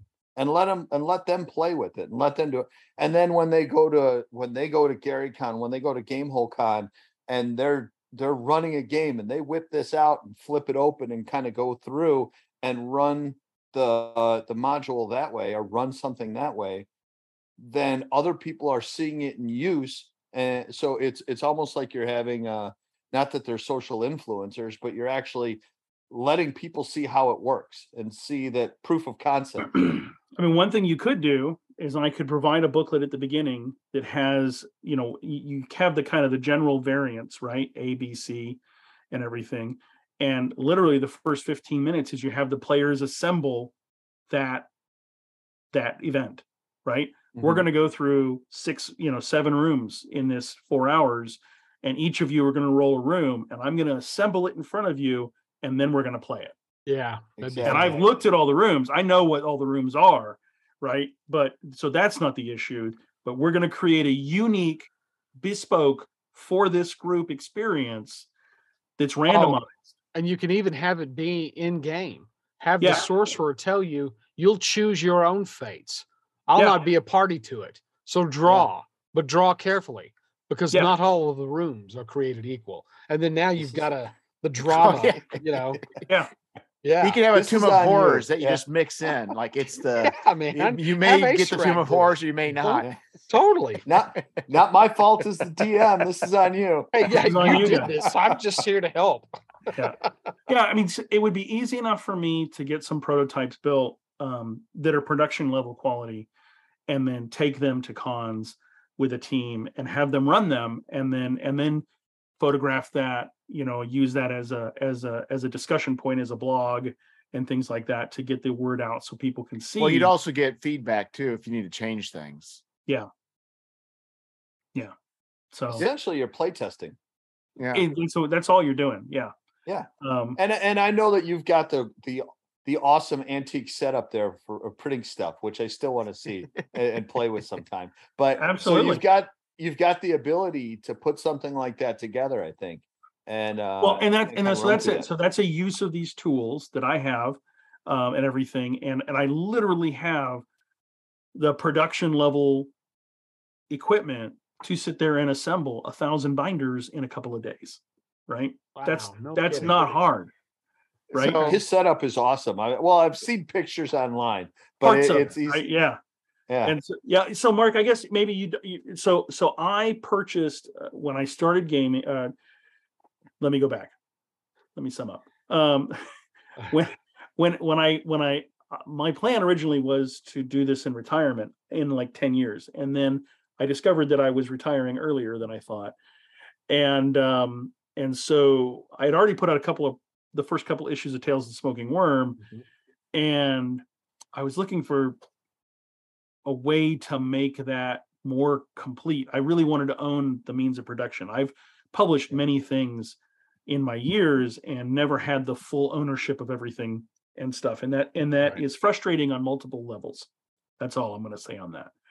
Um, and so this was a, a desire to control the aspects of everything that I put together. So, you know, at some level, maybe that's an O C D problem. But um, but what I did was I I I, ha- I was looking for one piece of equipment, and I happened on a retired bookbinder who had all of his re- equipment, and he was like, "I'm willing to sell it cheap just to get it out of the house because it's been sitting here for twenty years, wow. and it's doing nothing, and I really want." This was the story. I've never told anybody this. He's like, "I really want my my my three season back porch to no longer be the the graveyard of bookbinding equipment that it is. I'd really like to have my exercise equipment out that I that he had like tucked in a corner because he couldn't get it out because we had all these one hundred and one hundred fifty year old antique cast iron uh, board shears and and guillotines oh, and come on. And I, so I had all, all this. Yeah, I have it all, right? I mean, literally all of it. Um, you know, like you, you know that you know those air hockey games, right? I have an air hockey table, the a bookbinding table where you run it through a little machine to glue the back of something, slap down the pieces, and it, it literally has this automated folding system. Like I said, to build binders and everything in in just seconds. And it's a hundred years old. So I have all this equipment that needs to be refurbished because it hasn't been used in twenty years. But it's all in great shape and it's all cast iron and it's and it's never going to go bad, right? Um, and so it needs to be used. And it needs right? to be used. It needs right? to be used. It, it, the stuff is beautiful. And um, and so I I bought the collection and I have it in a little shop down about a mile from my house, and I'm slowly refurbishing it. So here, I've been working on these actually just this week. So these are little foiled sleeves that go in the back of my book uh, of my first two essentially adventure modules, like library card holders. They're exactly like library card holders. Yeah. But if you've priced these out, you know that like a couple hundred of these are seven hundred dollars. That's right, yeah. right for for less than a nickel's worth of paper. Oh my and gosh! If you have the equipment and you know how to assemble it by hand, you can assemble them in many different ways. And so here's the the second one. This one's for Hangman's Garden. It's in this cool Vulcan green with a blue Dude. foil on it. And so, um, you know, so so I have all this equipment. It really needs to be used and refurbished. And and it and why not, right? Yeah. It's like you yeah. should do this. So I so I so I bought all the equipment, and and so now I'm just looking for creative ways to to to use it. Yeah. And and and it gives me the full idea. So these were meant to hold, you know, tarot sized cards in the back of adventures so that you literally the art is all designed to show players. Here's the, here's your adversary. Here's your adversary. Here's your adversary, right? You can pass those around and I don't have to like hold the book up and say, don't look at this map. And here's the thing, but you can see that here's the monster. I know that it says the picture is you fighting a dragon, but you don't have to fight it. I'm just telling you, right? I, I love monster flashcards. Always have. Yeah. yeah. Yeah, so so you know this is a way to integrate those into the booklets and stuff. Beautiful. And uh, and everything. So so this is this has led me down this quest of building my own material and owning, literally owning all the means of production except paper production. Um, That's a little toxic. Not only is it toxic, but it's seriously time consuming. I honestly think, Trevor, I think honestly your only real hurdle here, uh, and from the sounds of it, you know, you've got such a great angle. I mean, you know, in terms of video, showing these things at work, all that stuff. Your only, your only angle, uh, your only impediment is going to be getting over the other people our age who remember what a cluster the Monstrous Compendium thing was. Yeah, you know, And and and as long as you, as I think, as long as you start whatever campaign you're going to run with that, you know, who remembers these, oh, you know? Right. Uh, let me and, show you how to fix it. Yeah, let me oh, show just you. Like, the idea is like solid, we, but the execution was warped. Here's how I fixed it. Yeah, and then yeah. you can go into that. I think as long as you start that way, I then and then go, and this is suitable for all of the D C C line of of quality products. Uh, you know, zzz, boink, you fished them in, you got them. You know, that's yep. it. What were you going to say, Tim? I was just going to say, just like earlier when we were talking about every W O T C product that, you know, comes out, immediately comes out with, okay, here's how you fix this or this. Not that this was a W O T C thing, you know, the Monstrous Compendium, but hey, I've, it's that people are already used to that. So yeah. just, you know, hey, I have fixed this problem. Granted, yeah. it's only taken forty years. oh, we, but it's fixed. That's, it, that's it, the yeah. joke. I finally got the cast iron equipment necessary. Yeah. so, um, yeah, yeah. So, so that's the. So you know what I. It was I worth the, the wait. The problem I have is, is, is, is the was the format question, but also then, do you think that people would buy into the idea of literally hand assembling their unique take on a module? Yes. It, you know, if I give them, I mean, because to me that was always. The replayability is a is a huge aspect, and and a, yep. and a saddle stitch binder, you know, bound module has a problem with that. Right. My my uh, I I bought two copies of the Lankhmar setting so that I could tear up one of the Geomorph books to to make Geomorphs that fit on the Lankhmar map. So, uh, but but yeah, I, anytime you have uh, people have a chance to customize at that level. I think is a is a good thing. Even if you're, no matter what kind of game master you are, that that, that replayability or that uh, cu- that degree of customization, yeah. you know, is is going to oh. be the uh, the the real uh, sexy thing there. You know, yeah. And the thing is, you've actually what you've what you're creating is a methodology, not necessarily a. Hey, this is a system de- dependent thing. Like once you've done this proof of concept and you've run it through with D C C, M C C, Lankhmar, right through through that whole realm, you can turn around and sandbox, you know, five E. You can sandbox sword and you know you know swords of wizardry. You can sandbox, you know, just about any system that's out there, um, as long as you're able. You know, it's system neutral. Do a basic fantasy even. You know, yeah. so it, it's. You know, travelers to keep Jeff happy. Um, yeah, you know, you can go through and, and kind of sandbox this and, and use that same methodology later on, so it can expand even further. Right, and and and again, you can add extra modules. You know, extra a module like here's another sixty pages. Here's another set of variants, right? Yeah, and maybe it's not even every variant. Maybe it's like here's you know rooms three and four, and I've got four extra versions of them. So you could have little small projects, you could have bigger projects, you know, the the mix and match potential there is is kind of yeah. It's like the kids' books where they had the where you could flip it and had the face, and as you flipped it, a growing Kindersley had somewhere you could it would you it would be a different yeah. top, an old face, a different hat, and uh, I still love that stuff. Yeah, is there a is there a way? Because what I'm trying to think of is this. How many of us have bought modules and bought other things that I just literally want to photocopy that stuff and stick it in there as well? Because if that's my go-to way of running a, a campaign now or running, you know, as running a game, I'm going to want to take, hey, I spent this money on these modules. I want to try and get this information into that same type of format. Thing. So you might want to consider size-wise as well, um, or helping people to take stuff that they've already invested money in hard copies of or P D F copies of, and this is how you would print it out or this is how you'd copy it to get it to fit in that same modular system. Yeah, that's a, that's an interesting nut to crack. I'd have to think more about that. It's an idea. I, definitely I could pursue it.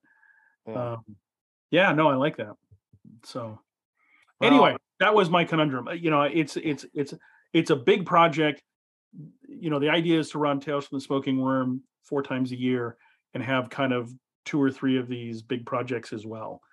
And, um, and, the, and you know, I, with my time allocations as it is, it's eminently doable to to get at least one of those big projects out. Next year will definitely be House of the Petrified Frog, which, you know, will be a very different product because it was designed to be a different product. But um, yeah, um, yeah, yeah. So, you know, anyway, thanks, guys. Oh, yeah, sure. Yeah, absolutely. Thanks. Well, I really I think... appreciate the insight. Especially, it's always good to hear other people uh, who are uh, hear from other people who are, who have similar but different uh, objectives, and uh, just just kind of being able to get your head out of your own mess and think about somebody else's really helps open up, you know, uh, other ideas. So this was really.